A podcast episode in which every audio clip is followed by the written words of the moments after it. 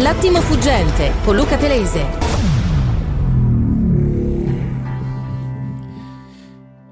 Rieccoci in diretta, sono le 8.12 a giornale radio, questa radio libera a informare, questa è la voce di Luca Telese, forse Matteo è già entrato a scuola, forse entra alle 8 e mezza, non lo so, Gennaro si è svegliato, Donatella ci ascolta, ciao Donatella, e ci ricorda la frase del del giudice era di quattro anni fa. E eh sì, hai ragione, però ti rendi conto che in questo paese che fonda una parte della sua cultura sulla cultura del sospetto, la frase di quattro anni fa è come se fosse stata detta ieri. Allora, prima di entrare nel labirinto delle voci, voglio leggere meritoriamente. Qui in questa radio non si fanno differenze, tutto viene considerato opinione Oggi abbiamo letto il manifesto, ma leggiamo anche La verità. Un bel pezzo contro la guerra di Maurizio Belpietro che sottolinea in un'intera paginata le dichiarazioni ignorate da tutti gli altri perché siamo in periodo di stampa elmettata del segretario generale dell'ONU Gutierrez che lancia l'allarme mai siamo stati così vicini a un terzo conflitto mondiale ma nessuno qui sembra preoccuparsene. Anzi, se ne discute come se fosse un gioco e parlare di pace ormai, sembra ormai diventato un tabù. Allora dice Belpietro, in pratica le lancette dell'orologio sono tornate indietro di 50 anni al periodo della crisi dei missili di Cuba, quando il mondo rischiò pericolosamente una guerra fra Stati Uniti e Russia, o meglio l'Unione Sovietica di allora, dopo che i primi gli Stati Uniti avevano cercato di rovesciare Fidel Castro e il secondo Fidel Castro aveva cercato di schierare ordini nucleari. Però nonostante l'URSS non esista più, il conflitto non minaccia di scoppiare alle porte dell'America, ma a quelle dell'Europa. Per il resto i timori sono uguali e colpisce che mentre nel 62 tutto l'Occidente rimase per mesi con il fiato sospeso, oggi, dice Belpietro, nessuno sembra preoccuparsi delle conseguenze di uno scontro che ormai non coinvolge più solo Ucraina e Russia, ma Mosca e tutte le capitali occidentali. Per tacere del fatto, dice Belpietro, che neppure Washington e Pechino paiono promettere bene. Come dicevo, a parlarne è solo un uomo, il segretario dell'ONU. I vertici della Nato si riuniscono per decidere se concedere a Kiev altre armi oltre a quelli già consegnati. L'Unione Europea invece valuta la possibilità di imporre nuove sanzioni visto che quelle adottate finora non paiono aver funzionato. Boris Johnson, dall'esilio in cui ormai è stato confinato dopo vari scandali, racconta quasi fosse un aneddoto divertente di quanto Vladimir Putin gli disse che con un missile ipersonico avrebbe impiegato un minuto per far scomparire Londra. Joe Biden invece, il presidente americano, si prepara a celebrare l'anniversario dell'invasione dell'Ucraina con una parata in Polonia. Per dirla con Gutierrez, il mondo procede a occhi aperti verso una guerra più ampia.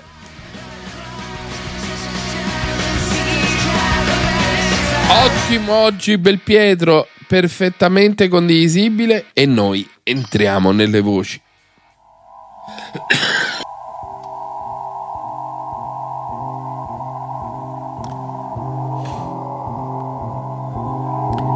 E capita proprio a fagiolo quell'omaggio di Benigni alla Costituzione italiana con cui dice l'Italia ripudia la guerra.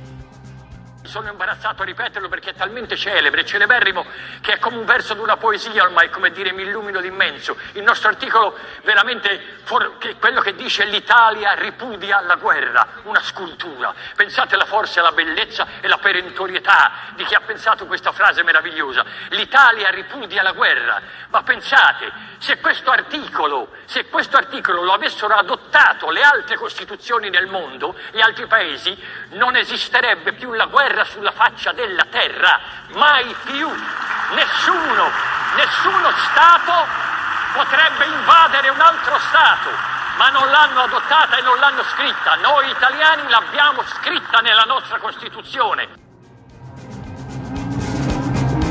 E poi Benigni cita l'articolo 21, libertà di espressione. L'articolo 21 ci ha liberati dall'obbligo di avere paura. L'obbligo, prima della Costituzione la gente era obbligata ad avere paura. E pensate quant'è meraviglioso, meraviglioso sapere mentre nel mondo intorno a noi e in paesi molto vicini a noi, in paesi molto vicini a noi, gli oppositori, quelli che pensano liberamente, vengono incarcerati, avvelenati a volte, a volte spariti fisicamente, o solo perché a volte mostrano il loro volto e i loro capelli felicemente, e a volte solo perché ballano, o cantano, o parlano. Vi sto dicendo con tutto il mio amore, pensate quanto è meraviglioso e straordinario sapere che noi viviamo in una terra dove, articolo 21, tutti hanno il diritto di manifestare liberamente il proprio pensiero. Ce lo dobbiamo ricordare perché prima della Costituzione non si poteva fare nel ventennio del fascismo, non era possibile. E poi Benigni scherza con Mattarella sul secondo mandato del presidente e aggiunge Amadeus al quarto mandato a Sanremo è incostituzionale. Allora, le faccio notare una cosa. Lei è al suo secondo mandato, beh, Amadeus è al quarto mandato, aspetti, e ha già prenotato il quinto. Ora mi dica lei, è costituzionale? Mi dica lei, non è, ha detto di no il Presidente. Il quinto, ma dico il quinto. Attenzione, e già pensa di fare il sesto, il settimo, no. questo oramai vuole arrivare a quota 100, no. non si ferma più. Presidente, bisogna fermarlo, questo è veramente un colpo di Stato, è una cosa, si è montato la testa, ormai, ormai ha chiesto già piani poteri, sta organizzando la marcia su Sanremo, bisogna stare attenti, si vuole prendere tutto, è, è una dittatura, veramente, è una cosa incredibile, bisogna fermarlo, Presidente, mi dica lei se è costituzionale il quinto, il sesto mandato, Fantastico, questo è il Benigni che graffia. Ma la cosa più divertente è che Mattarella se la rideva e che sosteneva che il quinto mandato di Amadeus fosse incostituzionale.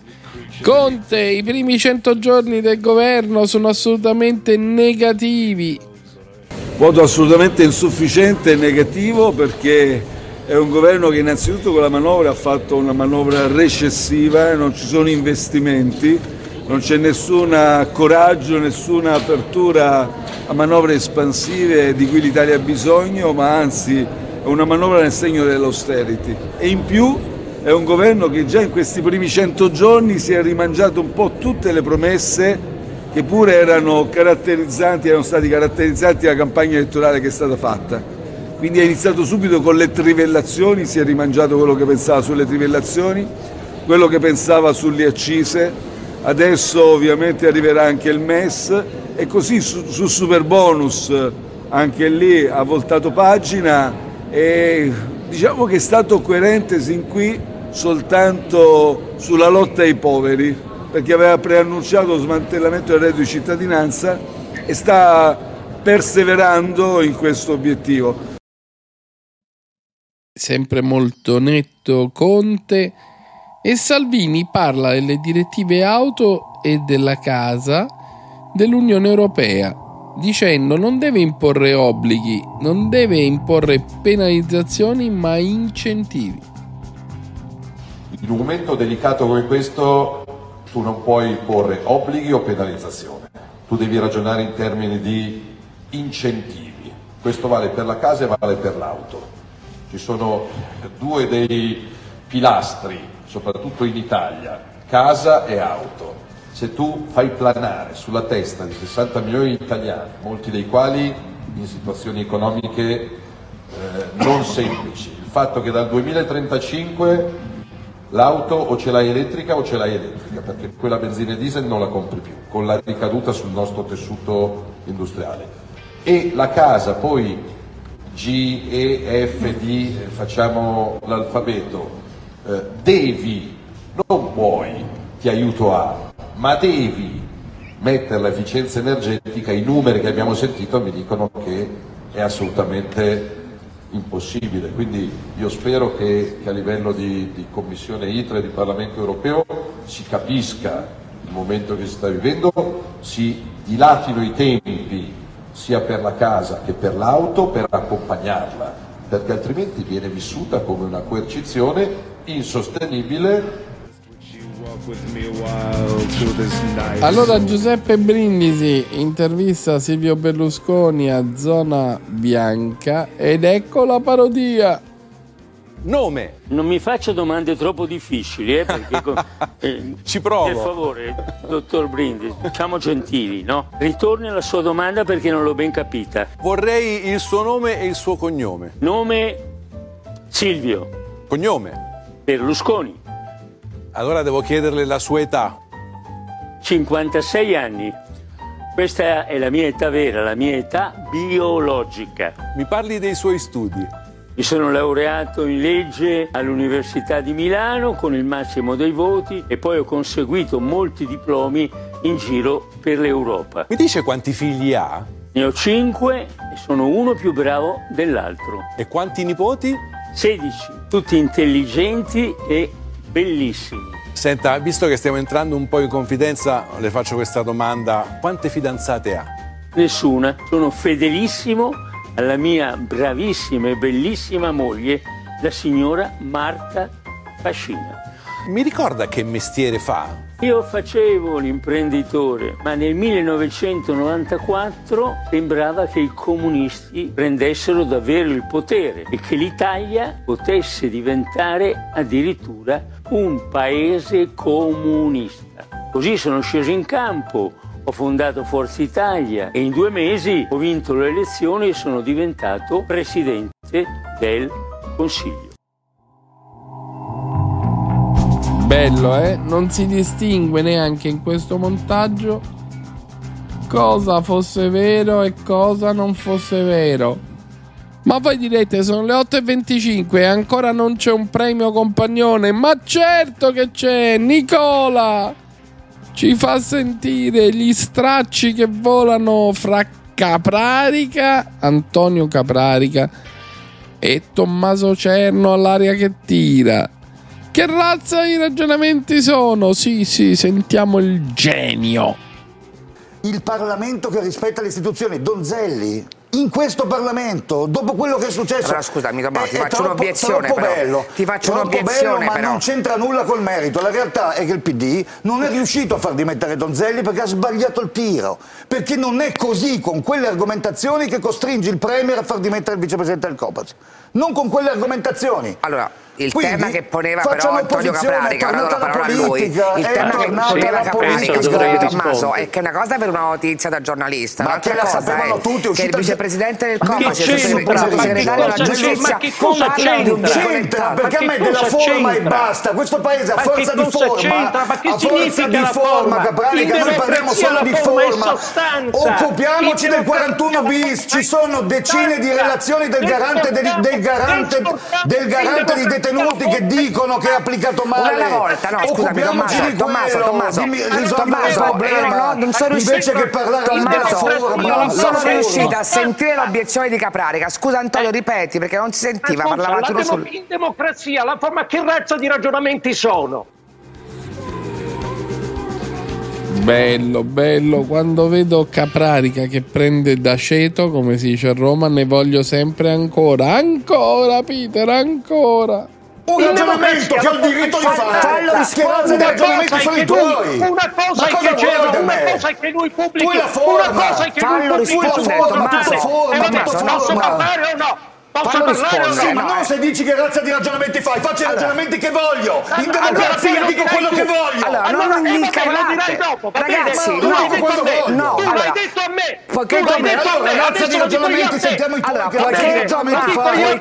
Sentiamo i tuoi, geniali. Per favore, La democrazia è favore, dai. poiché Tommaso, Tommaso hai espresso il tuo parere, io faccio razza di ragionamenti, poi lo lui. esprime lui. Parli lui. Io lo ascolto e obbedisco. Meno male, grazie Eh, a Dio. obbedisco meno male. anche, dai. Ecco, questo vedi, siamo di fronte all'esempio di Sì. quanto la forma sia democrazia. Eh, Perché sì, se tu non mi lasci guardati. parlare, stai violando la regola Sì, invece democratica. tu se parli piano in Ma non inglese possiamo parlare elegante, una no? volta. Che mi dici che razza di ragionamenti fai, ma ti ascolti quando parli o no? Ah, adesso devo Ma dai, la prossima volta vengo sua maglione. Vuoi che venga il maglione la Non prossima volta? Non rispondo, la sento e obbedisco. Sì, signore. Faccio come dice Capranica. Come si fa in questo senti, paese? Dai, Scusa, dimmi, Mirta, come devo fare? pazienza, Cosa ma che devo dire? Dimmi cosa ma devo che dire. razza di discussione è Antonio, questa? Dai. Ma mi che senso ha questa discussione? Dimmi cosa devo dire. Non prendetela sul Mirta, personale, non vorrei è sentire personale, ascolti e obbedisco, non Mi replico. perdoni? Vi prego, ragazzi, ho mal di gola, non mi sento tanto bene, fatelo per me. Dai, che ascoltiamo, con sentiamo. Caprarica. Allora, Sentiamo Donzelli, forma, il problema dell'Italia. Allora ti dirò che la forma adottata dal tuo ospite è la maleducazione totale. Perfetto. Non ha rispetto per gli altri, non li lascia parlare e questa è la sua democrazia. Con Eccoti lui non ho nessuna voglia di discutere. Benissimo, Perdonami, ma ti grazie. lascio questa mattina. Buona Prego. giornata. Ma no, Antonio, ti prego, non Eh, è sì. possibile che non riusciamo a fare una, una discussione è la normale, ve ne prego. Tra due giornalisti per L'educazione è giunta. questa, no? Che razza di Mamma ragionamenti fai? mia, Poi ragazzi. prendono, vanno via. Allora, Gabriele, attentissimo nella nostra redazione, ci segnala una perla che ha messo nella cartellina di Peter. E cioè l'imbarazzo che si è creato quando un giornalista ha chiesto ad Amadeus, Chiara Ferragni e Gianni Morandi ma qual è il vostro articolo preferito della Costituzione? E attenti alla sintesi, risposta evasiva di Amadeus, risposta imbarazzata della Ferragni o imbarazzante, risposta ottima di Gianni Morandi. Dai, sentiamolo! E questo è il vero premio compagnone di oggi. E Gianni Morandi, volevo chiedervi se doveste voi leggere un articolo della Costituzione, quale scegliereste? Tatuarvelo, leggerlo stasera? Sceglietene uno. La Costituzione è talmente bella che lo prenderei a caso. Idem. L'Italia è una repubblica fondata sul lavoro.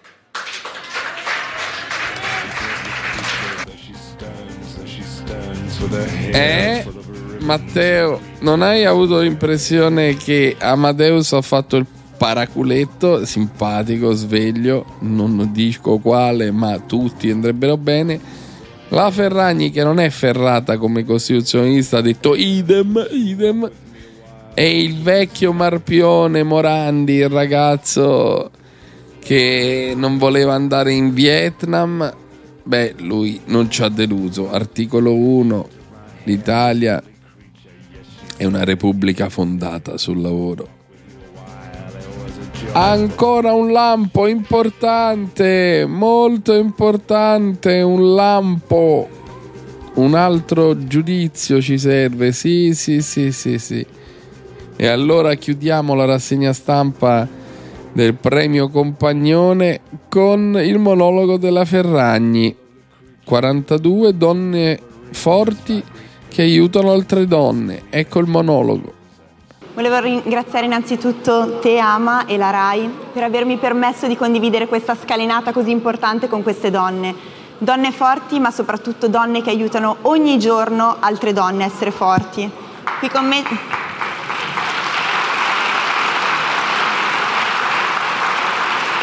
Qui con me ci sono Antonella, Anna, Cristina e Ambra, che sono la presidente e alcune delle operatrici dell'associazione Dire, associazione che aiuta migliaia di donne ogni anno vittime di violenza da parte degli uomini. Violenza non solo fisica, ma anche psicologica ed economica. Io le sto supportando, ma il mio aiuto è un piccolo contributo rispetto a quello che loro fanno sul campo ogni giorno. Quindi do la parola a loro. Le ascoltiamo volentieri. Prego. Grazie. Antonella.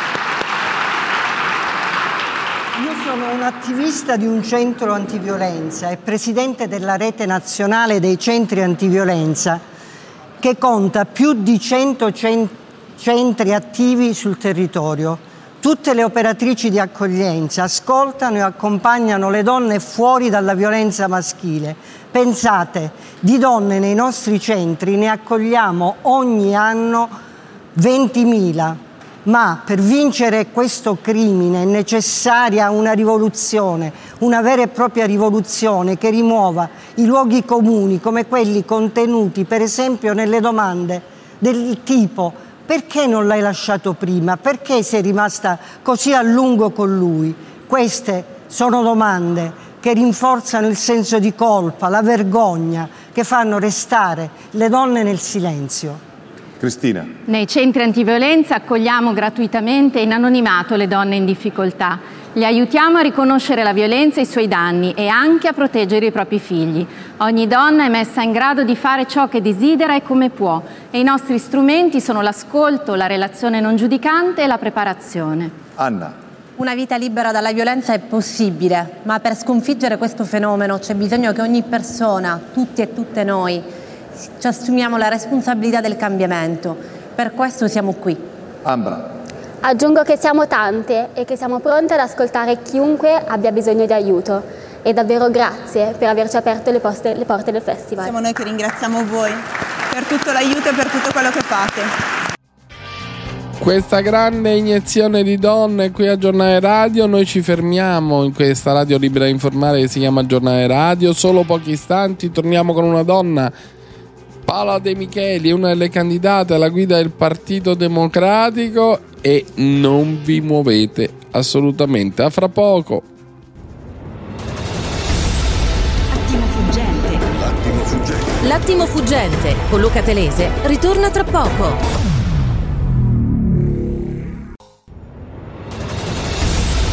L'attimo fuggente. L'attimo fuggente. L'attimo fuggente con Luca Telese.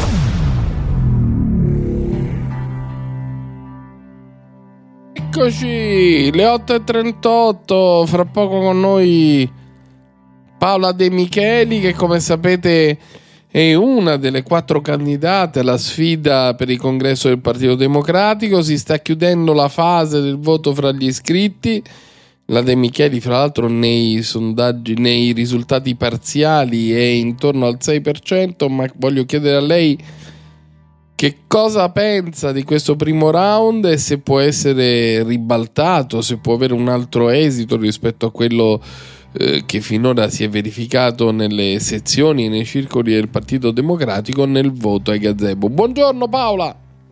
Buongiorno, buongiorno Luca.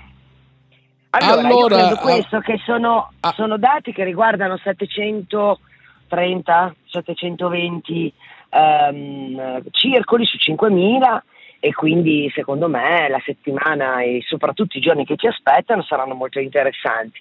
Ovviamente nel mio caso sarò in giro eh, in, tutti, in molti circoli e sono reduce dal sud e adesso mi trasferisco a nord.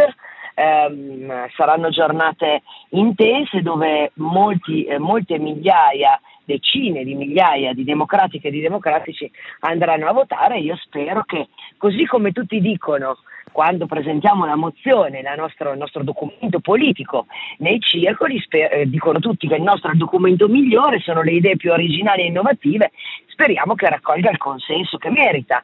È evidente che questo è un congresso molto tattico, dove c'è stato un posizionamento delle correnti molto forti sui primi due eh, che in questo momento stanno guidando questa microclassifica di candidati, ma io penso che la battaglia delle idee, dell'innovazione, della trasformazione, perché la sinistra telese o è trasformazione o non è, vedo troppa manutenzione ordinaria ancora in giro per questo congresso. E con la manutenzione ordinaria lo sa anche lei che cosa è successo in questi 11 anni, lo sanno tutti, insomma, il Partito Democratico ha perso più di 6 milioni di voti. Io ho deciso, ho scelto di fare delle proposte anche molto dirompenti, sia dentro il partito che fuori, proprio per non cadere nella trappola da una parte della subalternità che ha caratterizzato questi anni in termini anche di mh, visione della società e dall'altra appunto la trappola delle un po' e un po' l'ho definito, no? cioè il partito che dice sempre un po' e un po' e poi mai niente di radicale. Lei è stata individuata come la candidata più vicina agli iscritti, no? al senso anche del diritto degli iscritti. Ma cosa pensa di questo gesto clamoroso di Boccia, coordinatore della mozione di Leschrein, che si è dimesso da commissario della campagna per protesta contro l'apparizione a Caserta di 4.000 iscrizioni che lui giudica fantasma? Ma in realtà Boccia era già incompatibile da un, da un, pezzo, perché non puoi fare il commissario che traghetta una regione commissariata al congresso se sei il capo di una delle mozioni in campo, quindi doveva dimettersi molto prima. Questa è una scusa che dimostra anche che il lavoro che è stato fatto in campagna da parte sua è stato insufficiente. So che la Commissione nazionale del congresso sta facendo le verifiche del caso, come sempre troveremo eh, cose non corrette, ma ci saranno sicuramente anche tesseramenti corretti dovuti alla spinta che, che come sempre il congresso dà. Negli anni del congresso ci sono sempre più tesseramenti. Io eviterei, e mi è dispiaciuto leggere le dichiarazioni di Boccia ieri, di eh, um, buttare un velo di sospetto sulla nostra comunità quando con il buon senso si può affrontare tutto. Le regole sono confuse, certo, io ho votato contro queste regole proprio perché quando le regole non sono chiare il rischio sulla nostra democrazia interna che ci sia molta confusione è molto alto, ma al di là di questo ci sono delle regole e verranno applicate da parte della Commissione nazionale. Troveremo cose eh, fatte correttamente, si troveranno anche cose scorrette e quegli iscritti verranno esclusi dalla possibilità di votare. In più boh, c'è anche il capo della mozione che si dichiara la, la mozione per l'apertura, in realtà tutte le volte che arrivano degli iscritti nuovi, magari non riconducibili alla sua dimozione, lui si lamenta, insomma, è sempre un po' il gioco delle parti, fin dall'inizio si è cercato di tirare le regole a favore di uno o dell'altro candidato, io non lo faccio, io ho voluto fare un congresso vero perché io percepisco la vera difficoltà profonda del nostro partito e quindi ho pensato che fosse il caso di metterci tutta l'autenticità di cui siamo capaci, senza tatticismi, idee, ehm, autenticità comportamenti all'altezza di quello che vogliamo essere e che dichiariamo di essere. Quindi comportamenti eh, trasparenti, grande disponibilità ed edizione alla nostra gente. Io sono la sindacalista degli iscritti perché Telesi ho proposto una riforma del Partito Democratico che eh, dia la possibilità agli iscritti di votare tutto ciò che in realtà in questi 15 anni non hanno mai votato, eh, votare per i parlamentari e decidere chi li deve rappresentare in Parlamento, votare per eh, le, le, la linea politica del partito sul lavoro, sull'ambiente, sulla scuola, sulla sanità, io direi anche sull'autonomia che è pericolosissima, pericolosissima, metterebbe in ginocchio il paese. Guardi, non solo al sud, Telese. Questa autonomia mette in ginocchio il paese anche al nord perché determinerebbe cioè? de, eh, disuguaglianze all'interno delle stesse regioni, tra aree interne e aree urbanizzate, un vero disastro. Ecco, io credo che il Partito Democratico, i suoi iscritti, che poi alla fine credo saranno 150, 180 mila, devono tornare a decidere. Se decidi è anche più facile che le persone si iscrivano. Lei pensi a un giovane Ieri sera ho incontrato tanti giovani in Puglia e ovviamente se hanno il potere di decidere qualcosa dentro questa comunità, come accade in tutte le associazioni, sono molto più attratti dalla possibilità di partecipare. Bernardo Mattarella, eh, citato ieri sera da Benini no? a Sanremo, il padre del nostro Presidente della Repubblica, in un articolo del 1968 che lui scrisse relativamente alle vicende del ponte sullo stretto di Messina, che io ho letto con grande attenzione, eh, concludeva dicendo una frase meravigliosa, eh, la democrazia si completa non solo quella necessaria partecipazione, ma si completa con la decisione. La nostra democrazia interna deve tornare a dare la possibilità di decidere, è necessario che decidano, soprattutto i nostri iscritti. La vera Però anima, Paola vero... la sento gasata, cioè questo viaggio in giro per l'Italia è, bellissimo, è stata una Teresa, bella è immersione. È bellissimo, è bellissimo. Guardi, c'è il principio Ma Ellie Schlein ha detto ho partito." messo un record, sono riuscita a girare cinque regioni in due giorni. Lei ha fatto altrettanto? Ma io ho fatto 80 province in qualche settimana, ma eh, non credo, che, non credo che il tema sia il quanto, ma il come. No, è una Eh, battuta, e perché. però eh, No, no, lo dico il come e il perché. Il come, l'ascolto e la proposta. E il perché è per l'amore della nostra comunità. Io so che il perché è amore nei confronti di una comunità che a me ha dato tanto e alla quale voglio restituire tutto quello che ho ricevuto in questi anni da questa comunità. Per questa ragione sono così determinata, profonda, appassionata. Poi è venuto non so dove trova le forze, bellissimi. Paola. La sento veramente. Ma qual è una cosa bella che ha scoperto in questo E sì che viaggio che non pensava? e sì che, e sì Sì, eh, lo so, però è ovunque. Qual è una cosa lei- bella che, che- che non pensava di trovare in questo viaggio in giro per l'Italia? la consapevolezza delle donne del mio partito, molto più profonda di quanto non venga raccontato al Nazareno. Le donne sanno di avere un ruolo marginale dentro il Partito Democratico e hanno una voglia incredibile di Però lei è la affermare- prova di no, che non è vero. Lei è stata vicepresidente del vice segretaria del partito, ha avuto un ruolo Beh, di ero massima mozione, responsabilità. ero il capo de- ero il capo della mozione vincente, cioè la di Zingaretti, era abbastanza naturale che arrivassi lì, anzi, addirittura non ero vicario, essendo donna il vicario era fatto un uomo, guarda caso. La verità è che le donne militanti del nostro partito vengono usate spesso per fare i volantinaggi, le campagne elettorali, magari per candidarsi in collegi dove non verranno mai elette, ma non vengono mai valorizzate a sufficienza per il talento che hanno. E poi la cosa che ho trovato nelle donne del partito è il desiderio che la sinistra torni ad essere trasformativa nella società e di trasformare questa società in una società che è in grado di valorizzare le donne. Le ingiustizie che mi vengono raccontate in giro per l'Italia sono drammatiche, ma lei sa che ci sono alcune aziende pubbliche dove i dirigenti consigliano alle donne con i figli ok, di non partecipare alla scelta, alla selezione per diventare dirigenti. È una cosa terrificante e noi ci batteremo oggi, domani, domani l'altro, perché tutte queste cose non accadano più e, e per trasformare la società di più a misura di donna. Ecco, questa è una potenza che si sta esprimendo in questi giorni, in queste ore importanti. Poi sa, c'è la tattica, c'è il posizionamento politico, c'è l'esigenza, eh, c'è stata un'esigenza forte, poi c'è stato una- un racconto no? di due candidati che per forza dovevano arrivare al photo finish delle primarie, c'è stato un cambio di regole con E a chi faceva comodo? E a chi faceva comodo? Perché le dice Beh, per ai- ai forza dovevano dirigenti- arrivare? Ai gruppi dirigenti, ai gruppi dirigenti nazionali. È tutto più Perché? sotto controllo. E così. non lo spieghi. Perché è tutto, più sotto, è tutto più sotto controllo, così, così non ci sono sorprese. Cioè lei vuole dire la candidatura di. Ellie Schlein che è stata consentita con il cambio delle regole è servita a disinnescare Beh, l'opposizione e l'alternativa? tutte le, tutte le correnti la sostengono.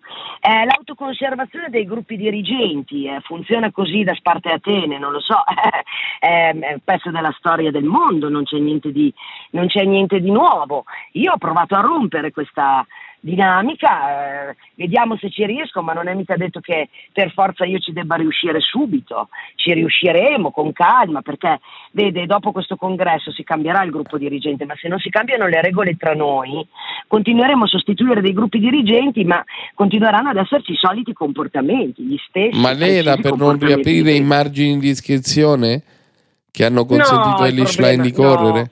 No, no, no, no, Non il ha votato non quello. Sono entrati No, no, io ho votato contro l'impianto complessivo, del, non ho votato contro su delle norme puntuali. Io ho votato contro l'impianto complessivo, non si capiva niente di questo congresso. Doveva essere costituente, poi abbiamo fatto un sondaggio con la bussola tra gli iscritti che non hanno potuto votare neanche questa volta sulle idee.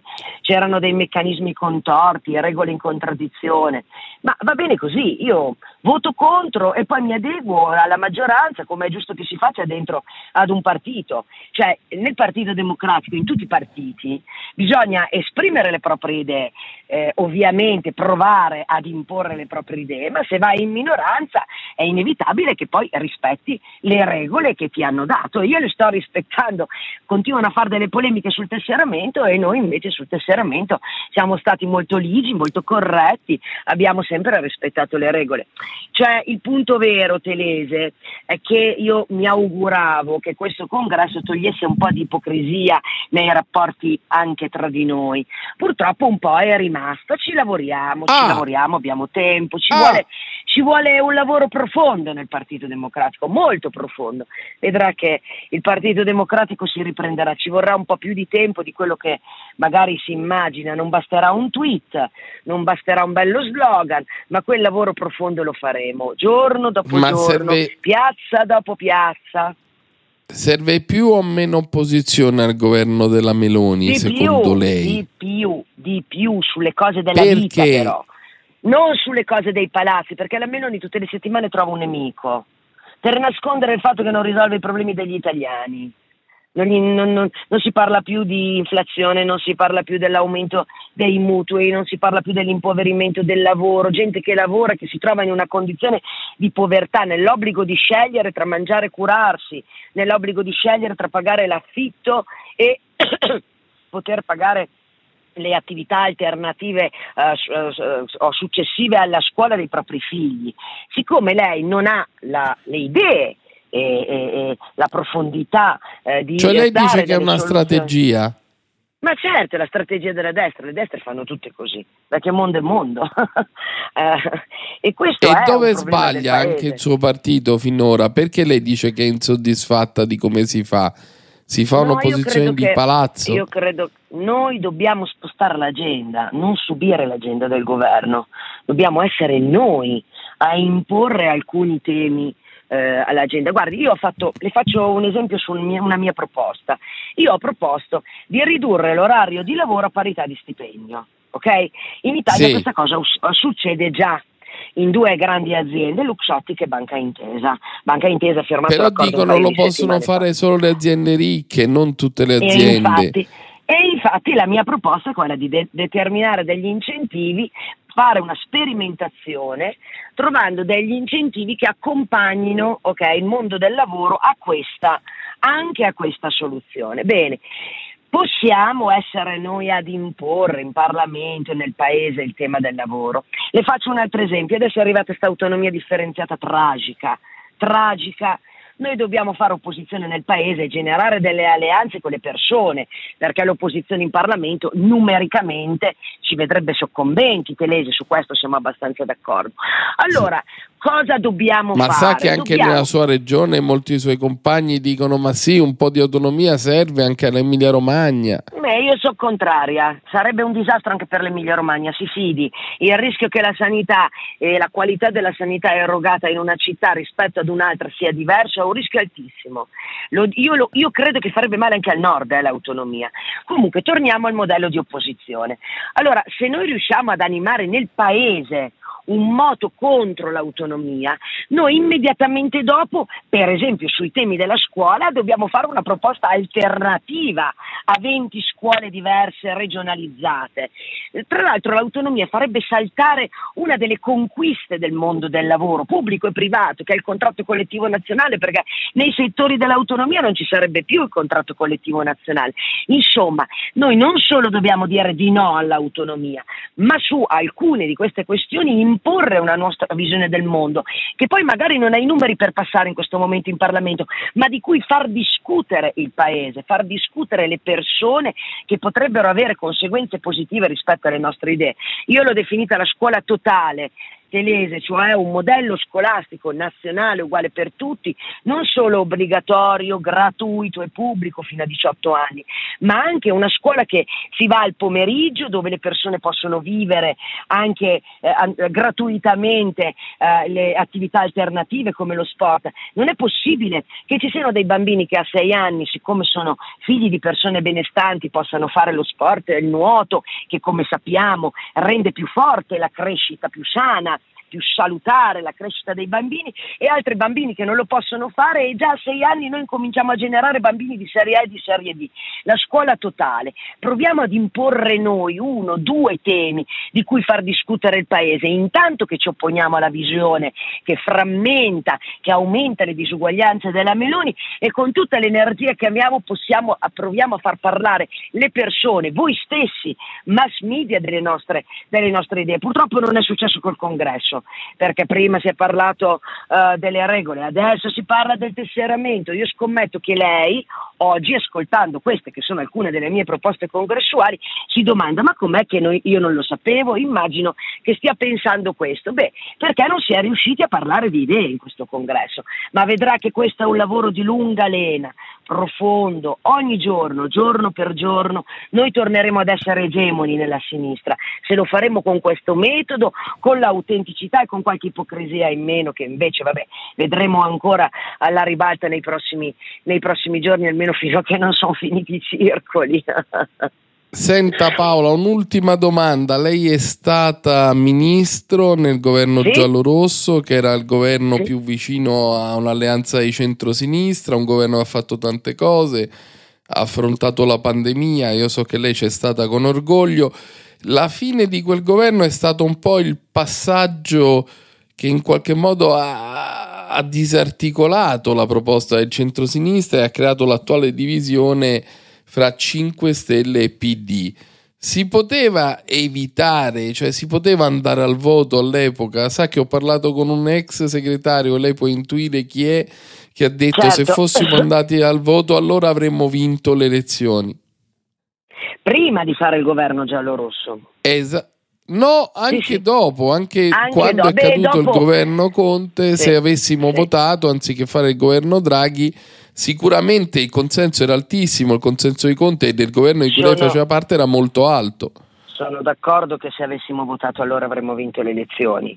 Il punto è che quando hai Draghi sul tavolo, eh, diciamo in maniera figurata, eh, fai fatica quando hai da chiudere le norme del PNRR, da, fare, da, completare il piano di vaccinazioni che avevamo già cominciato, è evidente che c'è una pressione da parte dell'opinione pubblica e da parte diciamo così, di, di, di, di un pezzo importante delle istituzioni per chiudere un governo lì.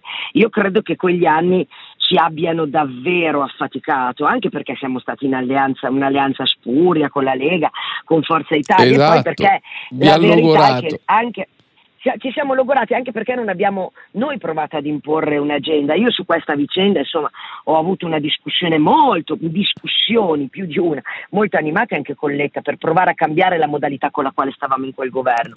Ah. Io credo che il governo giallo sì, sì, beh, insomma, si sapeva. Ecco, un... diciamo, era... E che cosa vi dicevate? Lei che cosa diceva no, Letta? Io cosa per esempio cambiare? avrei voluto, avrei voluto sulla manovra da 8 miliardi sulle tasse del 21 per il 22 più soldi per i redditi sopra i 25 mila euro, perché immaginavo che poi alle elezioni avremmo pagato la scelta di destinare molte risorse per i redditi sopra i 50 mila euro. So che noi abbiamo provato a fare questo, ma non abbiamo fatto una battaglia dentro la maggioranza. Eravamo addirittura coperti perché? Dalla vicenda del catasto ma perché un po' il Partito Democratico è subalterno queste figure no? istituzionali. Ha, ha, letto il libro dell'annunziata l'inquilino? L'ha letto il sì, libro l'inquilino? Bellissimo. Ecco, esatto, e lì si vede no?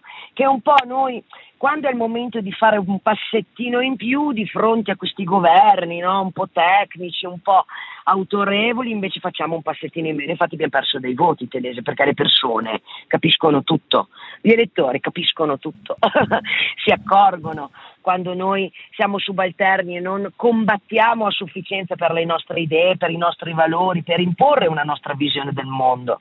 Questo è il destino che noi dobbiamo provare a riprenderci in mano, dimostrare alle persone che siamo davvero, che abbiamo capito che vogliamo essere trasformativi. La sinistra o trasforma la società o non è, o non è o si mette nelle condizioni di migliorare le condizioni di vita delle persone o non è. Nostra, nel nostro documento politico noi parliamo di diritto alla felicità. La sinistra è quel luogo della politica dove si costruiscono idee, dove si provano a realizzare idee che consentano a tutti il più possibile di avvicinarsi alla realizzazione del diritto sostanziale alla felicità. Io penso che questo debba essere il Partito Democratico del futuro e ce la sto mettendo tutta, Telese.